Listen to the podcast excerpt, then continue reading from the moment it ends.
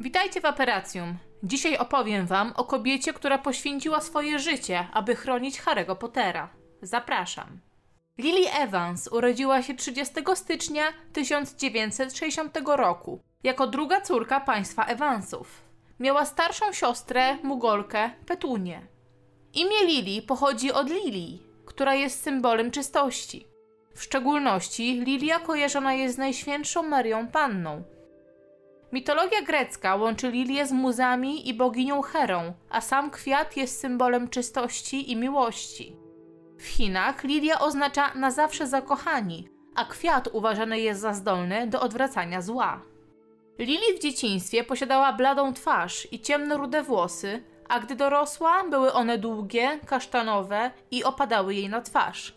Miała jasnozielone oczy w kształcie migdałów, usta koloru malin i jasną cerę. Była średniego wzrostu, a ze swoim partnerem Jamesem byli opisywani jako atrakcyjna para. Lily była utalentowaną i popularną czarownicą, a także ulubienicą profesora eliksirów Horacego Slughorna w czasach szkolnych. Uważał, że była dowcipna i czarująca, jak również utalentowana w dziedzinie eliksirów. Remus Lupin określił ją niegdyś jako niezwykle życzliwą osobę, mającą nawyk widzenia dobra w innych, nawet jeśli sami w sobie go nie widzieli. W wieku 9 lat zaprzyjaźniła się z Severusem Snape'em, mieszkającym w Cockworth, niedaleko rodziny Evans. Severus był pierwszą osobą, która uświadomiła Lily, że to, co potrafi, jest zasługą jej magicznych mocy. Chętnie opowiadał jej o Hogwarcie, mówiąc, że mogliby tam się razem uczyć. Pierwotnie Lily była blisko ze swoją siostrą Petunią, jednak wszystko zmieniło się, gdy dziewczynka dowiedziała się o swojej wyjątkowości. Petunia, będąc zazdrosna o umiejętności Lily, napisała list do Dumbledora z zapytaniem, czy również mogłaby uczęszczać do Hogwartu. Jednak dostała list odmowny, co poskutkowało jej trwałą nienawiścią do magicznego świata, a w tym niechęcią do własnej siostry. Pierwszą różdżkę Lily kupiła u Ollivandera. Miała 10,1 cala, drewno z wierzby, była bardzo elegancka. Według Ollivandera bardzo dobra do czarowania. W wieku 11 lat zaczęła uczęszczać do szkoły magii i czarodziejstwa w Hogwarcie, gdzie została przydzielona do Gryffindoru. Z czasem, będąc ulubienicą profesora Slughorna, została zaproszona do klubu ślimaka. Lily w okresie nauki często stawała po stronie swojego przyjaciela, Severusa Snape'a, broniąc go przed zastraszającym go Jamesem Potterem i Siriusem Blackiem.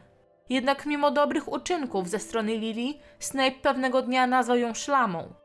Po tym jednak błagał o przebaczenie. Lily dzięki temu zrozumiała, że Severus planuje wstąpienie do śmierciożerców i zapytała go o to.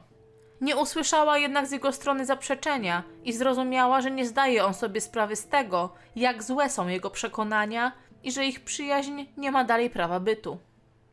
Początek spotykania się między Lily i Jamesem nie był zbyt prosty.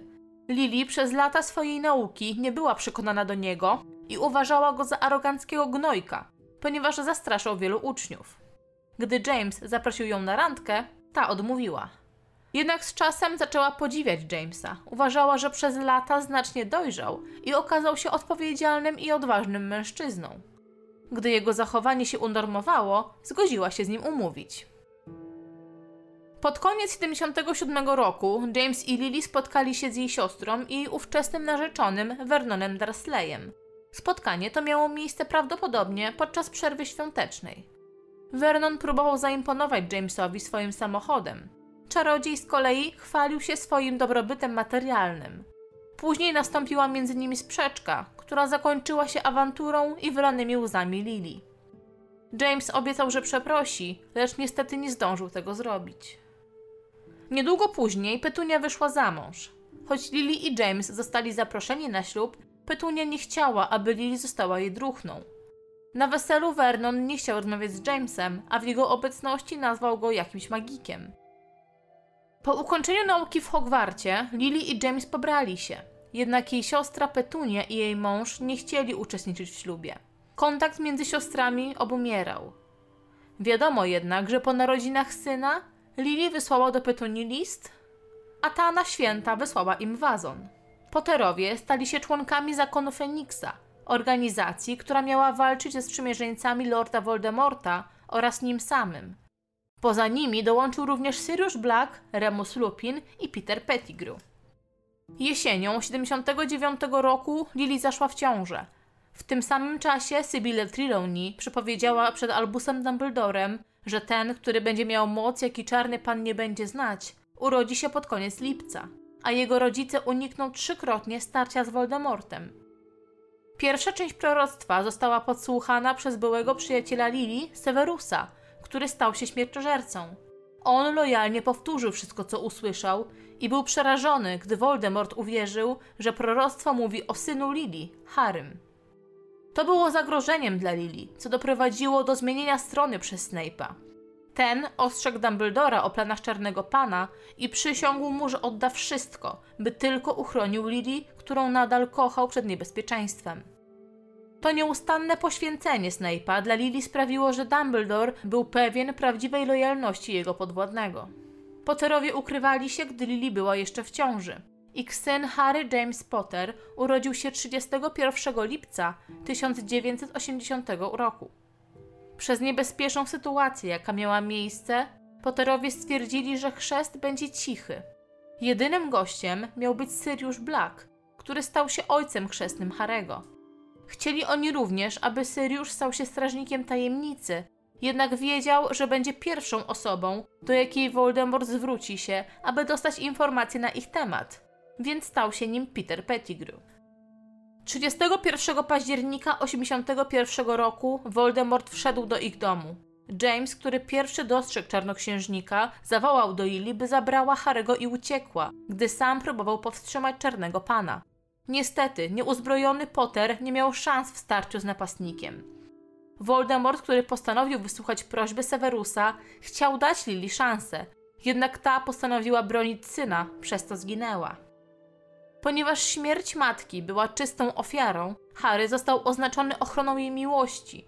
Dlatego też zaklęcie Voldemorta odbiło się niczym od tarczy, niszcząc jego ciało i tymczasowo pokonując go. Harry został wtedy niemalże nietknięty, pozostała mu jedynie blizna w kształcie błyskawicy. Wtedy stał się sławny jako chłopiec, który przeżył. Po tym, jak Lily i James zostali zamordowani, Petunia załatwiła im pogrzeb, ponieważ James nie miał już żadnej rodziny. Potem niechętnie opiekowała się jej synem. To wszystko na dziś. Dajcie znać, o kim chcielibyście kolejny odcinek i na brodę Merlina dajcie łapkę w górę.